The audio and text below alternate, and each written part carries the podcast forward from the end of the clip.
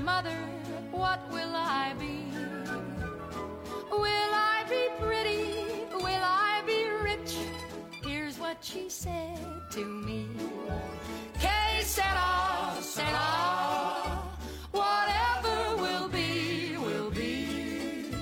The future's not ours to see. Que sera, sera. What will be? Hello，大家好，欢迎收听新一期的《从长计议》。今天呢，没有嘉哥，也没有亚龙，是我一个人的一段单口，所以说可能会少一些来往的讨论，全部都是我一个人的输出。那大家就听一乐吧。今天呢，想要和大家一起聊一聊一本书，它的名字叫《一百年许多人许多事》，嗯，是一本刚出版不太久的新书。它呢是杨乙的口述自传。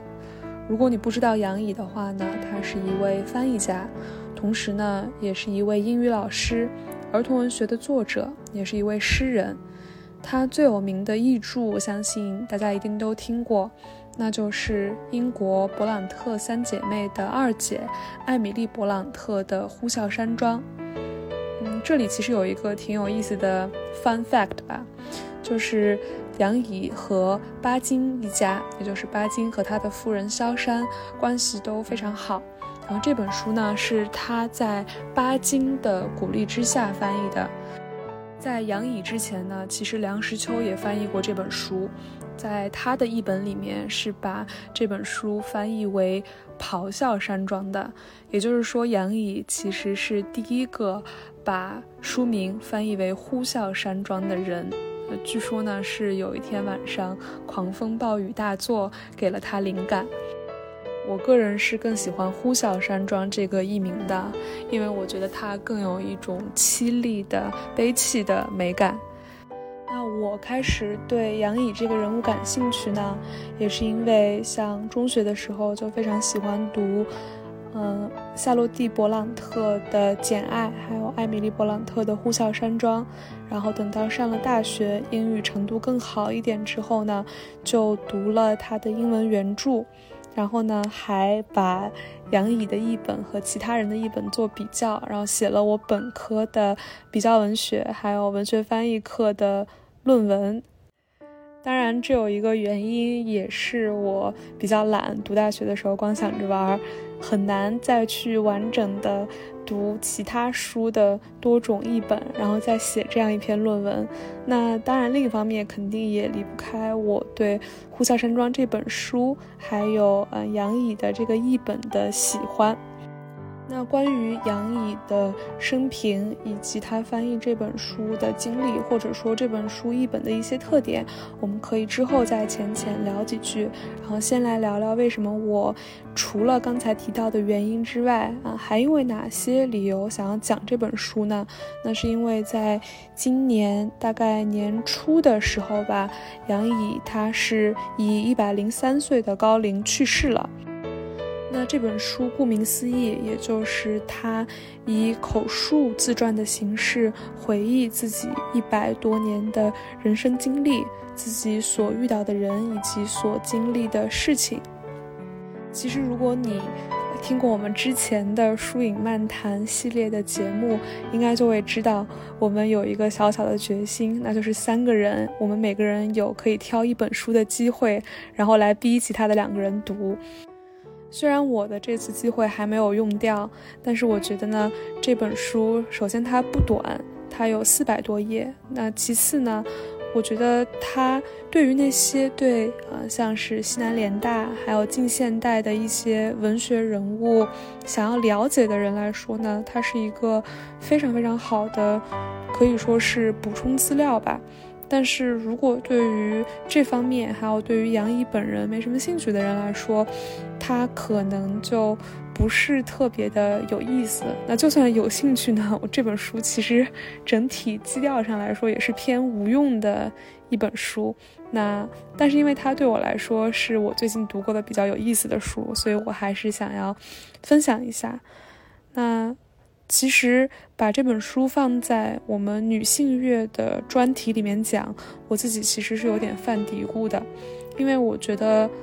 可能嗯，我们有在听我们博客的人对于女性乐的期待，是讲一些跟 feminism、跟女权主义更加挂钩的内容。嗯，但是我转念一想，其实这本书也算是勉强扣题，或者说比较扣题的吧，因为它比起自传来说，更像是从杨乙的视角写的一本人物小传。然后里面不乏他的家人、他的朋友，他一生中遇到的各种各样的女性的故事。而读完全书之后，我想你一定也会和我一样，觉得他这个人的性格以及他看待事情的观念和方式，是离不开他生命中关键的女性，比如说他的母亲，还有他的姐姐带来的影响的。那谈到这里，我们就不得不介绍一下杨乙他的家庭成员。对于每一个翻译专业或者是英文专业的学生来说，那我也相信我们的听众里面应该有不少这样的人。杨乙家最有名的家庭成员呢，应该就是他的兄嫂，也就是杨宪益和戴乃蝶，嗯，就是翻译了包括《红楼梦》在内的诸多古典文学名著的一对。夫妇翻译家，那除此之外呢，还有杨乙的爸爸，也是一位比较有历史意义的人物吧。他曾经担任过中国银行的初代行长，是我们国家最早的银行家。除此之外呢，你也有可能听说过杨乙的丈夫赵瑞红，他也是一位翻译家和诗人，那是最早进行《红与黑》中文译本翻译的人。其实结合杨乙的家庭构成，还有出生年代，你就不难想象，他们家里应该是一个谈笑有鸿儒、往来无白丁的书香门第。但同时呢，也是一个非常非常典型的封建大家庭，就像是杨乙他自己经常拿来自比的巴金笔下的家这样的一个家庭一样。杨乙的爸爸有三房姨太太，除了原配的夫人之外呢，还有杨乙的妈妈和另一个年龄比较小的二姨太太。杨乙的姐姐杨敏如，哥哥杨宪益，那他们三兄妹都是这位姨太太所生。在这里呢，就不得不提到。我觉得是全书读下来，对杨乙一生的性格，从一个第三者的角度来看，影响最大的人，那就是他的亲生母亲。他们两个的母女关系，我觉得和我们日常生活中见到的大部分母女关系都非常的相像。首先是女儿无法摆脱母亲的影响，无论是积极的还是消极的。然后女儿在逐渐长大之后，认识到了母亲性格或者说是意识认知里的短板，从而对母亲产生了一种爱憎，但是呢，又不得不在生活的诸多方面依赖母亲、遵循母亲这样的一种关系。那杨乙的母亲，也就是这位大姨太太，是因为从小家境贫困而被卖到呃杨家。来做类似是童养媳这样的一种角色的，然后在当时的年代惯例呢，就是如果你被卖到了夫家，你就要和娘家割断所有的联系。所以说杨乙在书里写，当时他的母亲如果想和自己娘家的弟弟妹妹见面，都是要偷偷的去买一场同场电影的票。然后佯装去看电影，这样啊背着别人见面的。我觉得杨乙的母亲，如果说用一个词来形容的话，就是一个非常矛盾的女人。首先，因为她自己被卖做了姨太太，而且呢，因为姨太太的身份终身都低人一等。她是最憎恨姨太太这个身份的，不愿意自己的妹妹去给别人做小，也会觉得其他家庭里面的姨太太不体面。但是，一方面呢，她又把姨太太这个身份做得十分的好，然后成为了家里面的正房夫人，也就是杨姨口中的娘的一个非常贤明的助理。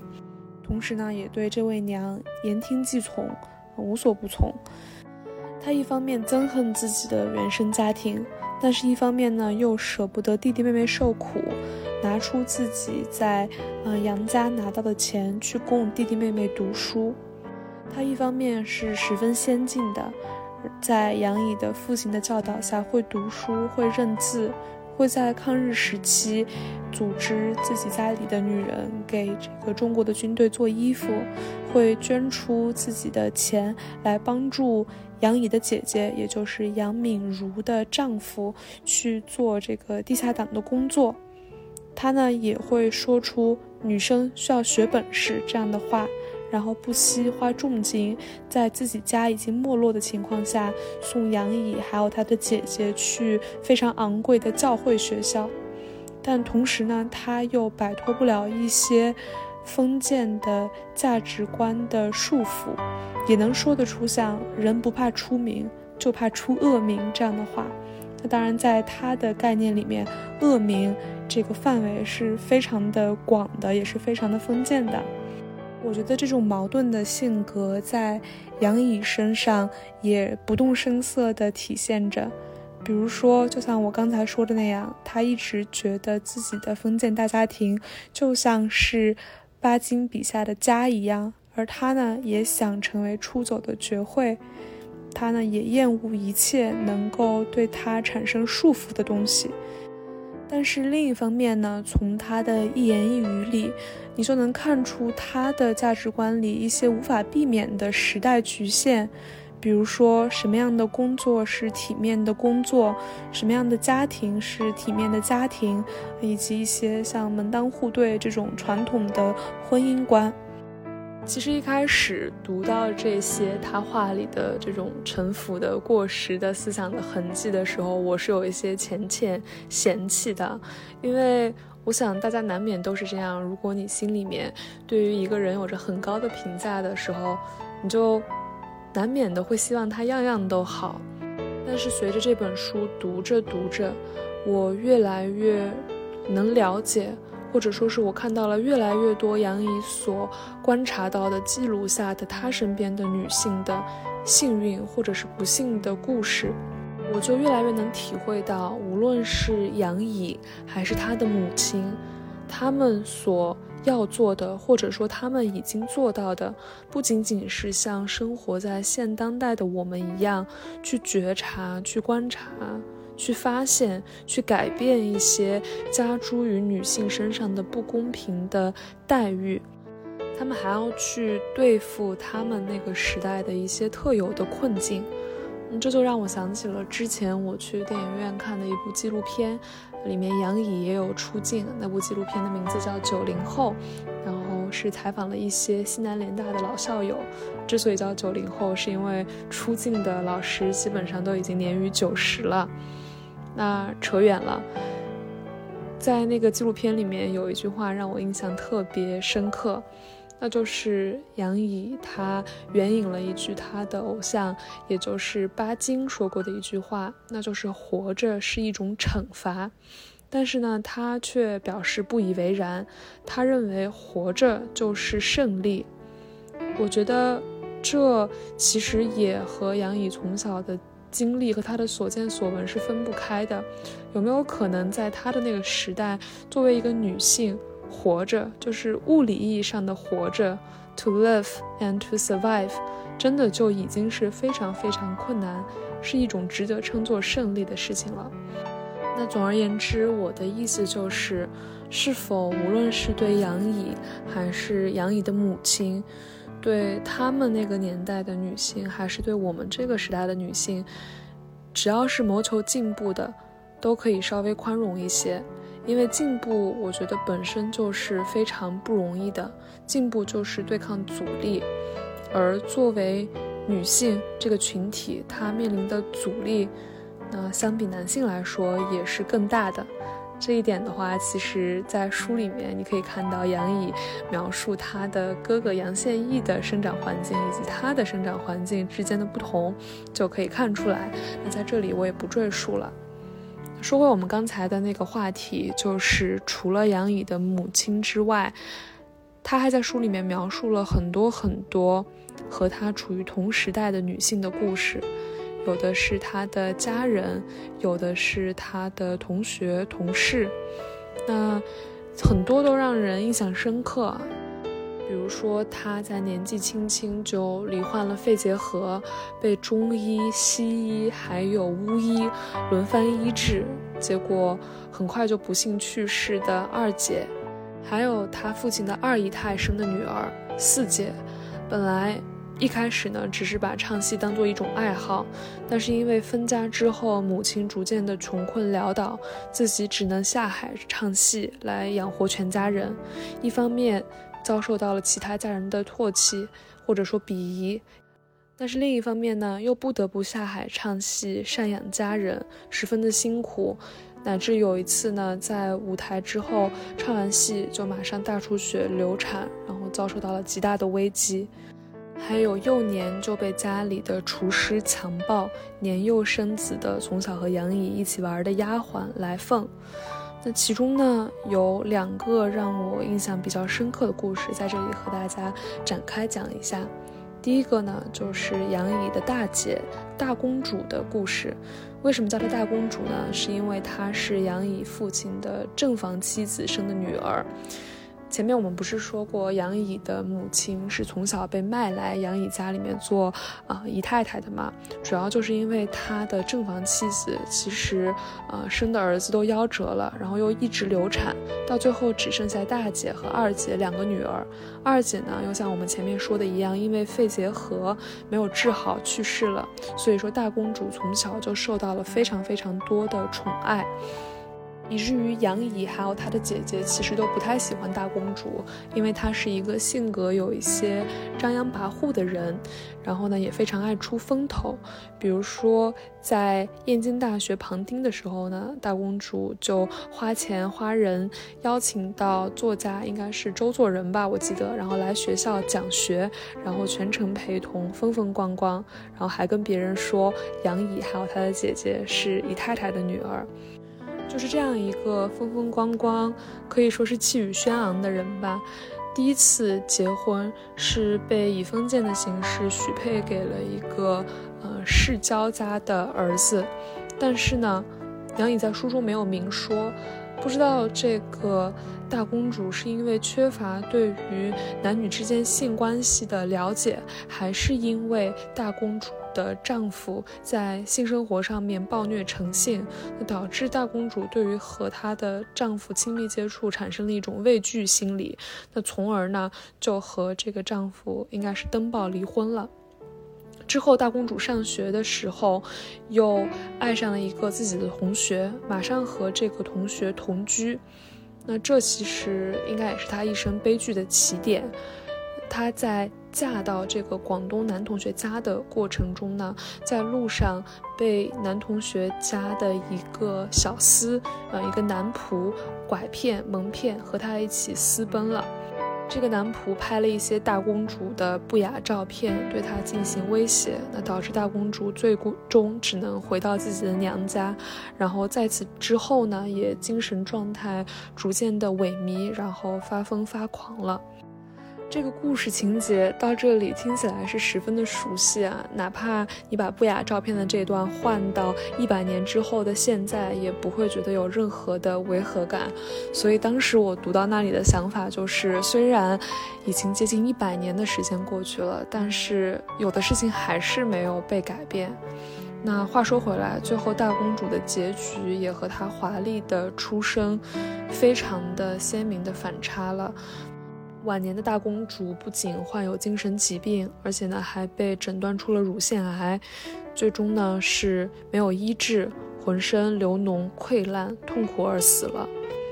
除了大公主之外，还有一个杨家的女儿的故事也让我印象非常深刻，但是杨怡并没有花一整个篇章来写她，只是寥寥几笔的带过了。这个故事的主人公是杨乙的叔父的一个姨太太的女儿，也就是杨乙的堂姐。当时呢，新中国已经成立了，周总理的大夫，然后也就是一位吴姓的男士，他的原配妻子去世了，需要续弦，然后几经介绍呢，就把杨乙的这位堂姐介绍给他了。两个人面子上看上去也是比较好的，呃，互相写诗，互相通信，看起来是情投意合。他们两个人，一个人在北京，一个人在上海。就在即将结婚之际呢，这个杨怡的堂姐一个人去看了一场电影。然后电影结束了之后，工作人员发现这个女士还坐在那里，有些不对劲儿，就去查看，然后发现杨怡的堂姐已经服了安眠药自杀去世了。然后她的手包里面还揣着和这位吴医生之间互相往来的通信。杨乙在书里面并没有点名这个堂姐是为何而死的，他只是留了一句评论，说这真像是杨家人的方式啊，指的是这位堂姐的死亡。所以说我愿意把它理解成一个沉默的抗争吧。受到一些旧道德的规训和一些旧的价值观灌输的女性，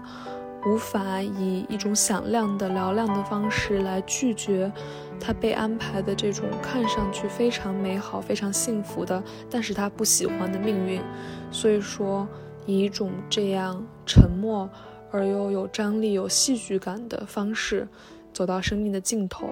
来宣示自己的反对。我是这样理解的。那总而言之，嗯，结合书里面的这些女性的故事，你就会发现，真的就是像杨乙说的那样，活着已经是一种胜利了。啊，之前呢，尤其是在上本科，然后上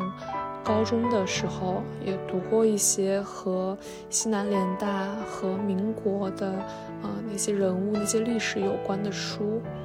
其实处在现在这样的一个时代，难免会觉得当时乱世造英雄，然后羡慕当时的一些自由的风尚和联大呃所谓的传说中的那种了不起的教育。但是如果我们更加聚焦一些，或者说我们换一个关注点来看一下当时那个时代的女性的大多数女性的普遍命运的话。就会发现，即便哪怕是我能够回到那个时代，我的穿越游戏或者说我的穿越大戏，可能开始第一集就已经是结束了。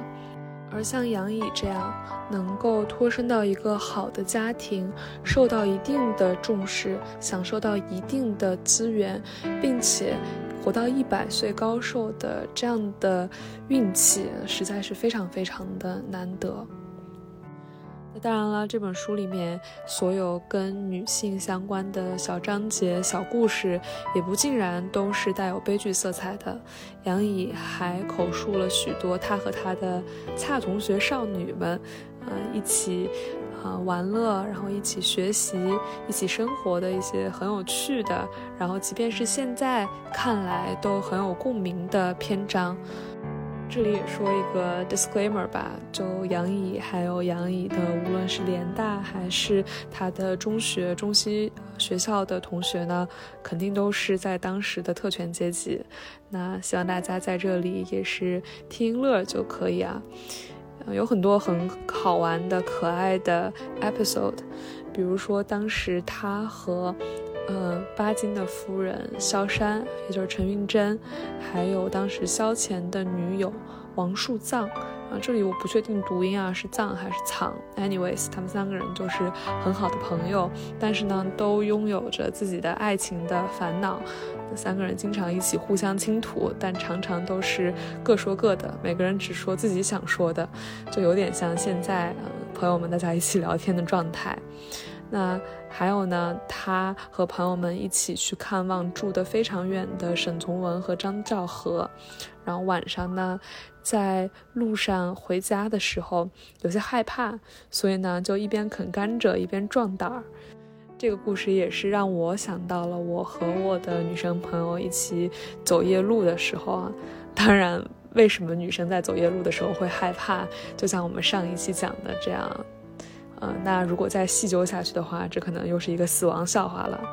还有一个让我印象非常深刻的小故事，讲的呢就是，呃，杨乙还有他当时的同学，嗯，是非常喜欢一个剧团的一个，应该是叫中国旅行话剧团的，在当时比较火爆，那可能就算是当时的追星了吧。然后杨颖的女同学在看一出舞台剧的时候，非常非常的沉醉。那当时呢，女主角要离开男主角了，给男主角留了一封书信，说你特别好，我配不上你，所以我要离开了。然后这位女同学非常的代入，很感动，跟读到这封信的男主角一起嚎啕大哭。然后等下一幕戏，这个女主角再次出现的时候呢，杨乙的女同学就冲到台前，然后大声的跟这个女主角喊：“你真的很好，你很配，你配得上他。”就让人觉得非常的有意思，很有画面感。我觉得杨乙的这种性格，某种程度上也是受到了他哥哥的影响。那在他的描述里面，杨先义就是一个非常爱玩的人。那杨乙呢，也会经常在书里面提到一个关键字，那就是好玩。嗯，他讲到有一次，他和他在中西女校一位也是年过百岁的老朋友两个人聊天的时候，那位老朋友跟他说：“说当年我们在中西什么都好，就是太爱玩了。”而杨乙说：“我还没有玩够呢。”就是这样一个，呃，年过百岁依然有着真挚和天真情感的这样一位女性。我觉得杨乙的天真还有这种赤子之心，其实是体现在她在记述一些非常有名的历史人物，是采用非常新奇的、非常私人化视角的这样的方式开始。让我比较印象深刻的，比如说他在提到，呃，在他在中央大学就读的时候，那蒋介石是接手了中央大学，亲自任校长。我觉得大多数人在讲述这段历史的时候，一般都难以摆脱一种对于蒋介石的历史上的历史视角的鄙夷感，是非常宏观的、不具体的。但是杨乙在讲述他对于蒋介石的印象的时候，却一句这样上价值的宏观的批判都没有，而是讲了几个关于蒋介石的小趣闻、小故事。比如说，他讲了蒋在刚刚担任校长的时候，去到他们学校里搞新生活运动，然后看到校工蹲在地下，就怒斥校工让他起来；看到学生的扣子没有扣好，然后呢就勒令学生。扣上，然后呢，还去突击检查、视察他们女生宿舍，这样的让人读起来忍俊不禁。然后呢，又能把蒋介石的形象从抽象，从一张历史书上的照片，变得非常的好想象，非常活灵活现这样的小桥段。那除了蒋介石之外，还有像大家可能都知道的沈从文啊、吴宓这种形象是非常非常多的。所以，也就是像我前面说的那样，如果说你对当时那段历史感兴趣的话，这本书会是一个非常非常有趣、生动的补充资料。那这我觉得也离不开杨怡本身他超卓的记忆力，当然也还有他从小的见识有关系吧。因为他们家庭的缘故，他从小就见到了不少这种所谓的大人物、所谓的名流，所以说更能用一种普通人的视角去看待这些人的形象。当然了，我觉得无论哪个时代去捧高踩低、去拿大人物往自己脸上贴金的人，肯定都不会少。而杨乙他能够做到这么诚实，啊，这么不加修饰的把自己的所见所闻讲出来，而仅仅是讲出来，不在上面增加过多的评价，其实我觉得也是和他自己本人的性格是分不开的吧。那我觉得他的优点除了这种赤子之心之外呢，还有一个特别明显的反映出来，就是他的诚实。比如说，虽然我们都会把杨颖说是西南联大的校友，但她其实并没有在联大完成全部的学业，是读了一两年就休学了。那是因为她和当时的赵瑞红两个人未婚先孕，怀上了她的第一个孩子赵乙，所以她是为了当妈妈才休学的。虽然母亲是他人生中的一个非常重要的身份，而且他言语中也都透露出对他三个孩子的重视，但是呢，他却丝毫没有美化或者说去粉饰他对这次怀孕的感受。比如说，他就非常明确的多次表达了自己在当时刚刚发现怀上这个孩子的时候是想要流产的。以及怀上这个孩子，他当时身体上是有多么的不适，还有就是婚姻，还有做母亲，使他丧失了人生的部分可能性。我觉得这一点还是对于一个一百年之前出生的女性是非常了不起的。那除了对于子女的诚实，他对于自己的婚姻关系，或者说对于自己的，啊。感情生活吧，可以说是更加的诚实了。因为在这本书的后三分之一部分吧，你就会发现她的言语中都透露着对她的丈夫赵瑞红的嫌弃。然后，无论是对于她在一些事情上具体的反应，还是对于她的性格和习惯，啊，非常非常多，就不一一列举了。提到杨乙的话，一般都会提到他和巴金的大哥，也就是他口中的大李先生李瑶林之间的情愫。那之前我在看纪录片的时候，然后通过别的渠道也了解过这段珍贵的感情吧。虽然是微微萌芽，甚至都没有开花的感情，在杨乙心中的分量。但是真正读到这本书的时候，我才知道。他和大理先生两个人虽然通信了很长时间，嗯，但也只是寥寥数年。然后两个人真正物理意义上处在同一个城市、同一个地区的时间，是应该有几个月、小一年，是非常非常短的。但是呢，这种感情却在杨乙心里面珍藏了一辈子，并且他对于大理先生的一些遗憾。并没有随着时间越来越呃久，随着他的生命越来越长而消减，而像我们所有人都说的那样被时间冲淡，或者说和自己和解了，而是这种遗憾和怨怼变得越来越放大。这其实就让我想起了在最一开始想说的杨乙翻译《呼啸山庄》的这件事情。忘记了之前是在跳岛讲杨乙的播客，还是在谁的微博底下看到了一条评论，我也特别的有同感。就是在知道杨乙这样的生长环境之后，一个大户人家的小姐，她去翻译《嗯呼啸山庄》这本书，而且一本还经久不衰，到底有什么理由呢？嗯，其实。在看到了他和大李先生之间的这种感情之后，你就会发现他的一些勇敢，他的一些坦率。以及他对纯洁爱情或者说是完美的爱情的向往，其实和《呼啸山庄》里面的角色和所要呈现的样貌是非常非常符合的。然后包括还有语言风格上的一些特点也得到了解释。比如说我在第一次读杨乙的译本的时候，就会觉得他把主人公的，呃。台词，他们讲的话都翻译的非常的有韵律、有张力，仿佛是从话剧上面直接搬下来的台词一样。那读这本书的时候，就发现果然杨颖他是在年少的时候就非常喜欢观看话剧，自己也排演话剧，应该啊也是那个时代的一种风潮吧。就是，嗯，在了解了这个作者的一些。生平和他的一些特点的时候，感觉在读他的一本，或者说是在读这个人写的书，哪怕是非虚构的书，很多东西都 connect the dots，然后得到了解释。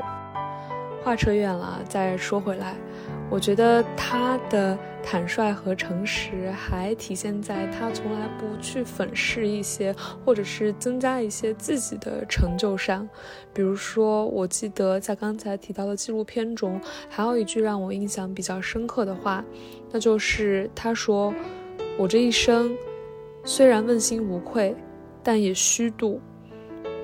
比如说，他就多次提到自己在昆明读书的时候，和沈从文住得非常的近。那沈从文在这本书里面的形象也是非常的立体，就是一个非常善良、非常心细、操心的老师形象。那沈从文无论是在他刚刚。呃，进入到西南联大的时候，还是在他决定结婚，还是在他生子之后，都非常苦口婆心的劝说他不要放弃读书，还是要写作，还是要学习。但是呢，他就非常坦然的承认说，对于老师当年的劝告，有些自己也是不听的。还有，在他在西南联大读书的时候，感觉读书的经历应该也会让所有语言专业的学生都非常的有共鸣，好像是在看着一百年前的另一个在读外语系的自己一样啊。比如说，他说在西南联大的时候。有的老师，呃，课非常的好，然后有的老师呢，虽然人很有名，但是讲课很无聊，所以说这样呢，也是不听的，只选自己感兴趣的课听。那后来呢，他在中央大学又继续学业，提到了一位范先生。然后人也是非常的善良，对他们非常的用心，但是呢，实在是把语言学这门课讲的太无聊了，所以说呢，语言学这门课也是学了一整个学期，最后呢都不知道是怎么回事儿。读到这里的时候呢，就让人会心一笑，但是想到一位九十啊，一位一百多岁的老人能把话这么诚实坦荡的说出来，还是挺有意思的，感觉也挺难得的。那不知道是不是一百岁的长寿，然后给了他这种诚实的勇气。那总之呢，还是挺有意思的性格。那除了他性格里面的我刚才说的诚实，还有天真真挚之外，我还有一个。特别佩服，也是我自己读来的时候觉得百思不得其解，直到最后才感受到答案的这样的一种特点，那就是他的淡然。就我们刚才提到过，他其实讲述了非常非常多他的家人、他的有血缘关系的人，以及他身边的同学还有同事生活的悲剧。这些悲剧有的是个人因素，有的是时代因素，但是呢，有一个共同的特点，就是杨颖在讲述他们的时候语气十分的平淡。我作为一个读者，在读的时候，有些故事都让我受到了非常大的震动。但是杨乙在讲述的时候，却用一种虽然含有反思、含有同情心，但是却非常冷静的语气来说的。所以读的时候，我就在想，为什么这个人可以做到这么冷静呢？是他本身就特别冷漠吗？然后直到读到这本书已经快尾声的时候，然后我发现了有一句话，他说：“多少年过去，很多人都已不在人世。”而我活到这个年纪，知道许多人后来的情况，就像故事知道结局一样，就像撰写这本书的老师在成书后记里面说的一样。杨乙自己在做口述的时候呢，他有的时候也会怀疑，做这些口述有没有意义，自己的这本口述自传有没有意义。那这位老师撰写这本书的人，他是坚信这样的口述是有意义的。因为一百岁本身就是一种资格，我觉得这句话说的特别好。因为一百岁的杨乙，他本身就已经是一部活的历史了。然后这本书它是以口述自传的形式创作的，也就是说它的讲述是第一人称，然后使用的语言也都是比较有口语风格的。读这本书的大多数时候，我并没有觉得自己是一名读者，而是觉得我自己就坐在杨乙的小客厅里面，然后和写这本书的于冰老师坐在一起，杨乙在讲，我们在听一样，是十分的有现场感的，相当于是给了对这段历史感兴趣的人一个，呃，面对面和这样的一个有第一手信息的人交流的机会，是非常的有趣的。而且在看到了一百岁的杨乙的精神状态和他的这种淡然的心态之后，我忽然也对我自己的老年生活产生了一些好的向往。因为之前我也是有某种程度上和巴金一样的想法，觉得活着就是一种惩罚，长寿更是一种惩罚。但是如果说经历更多的事情，能让我的心态变得更加的平和，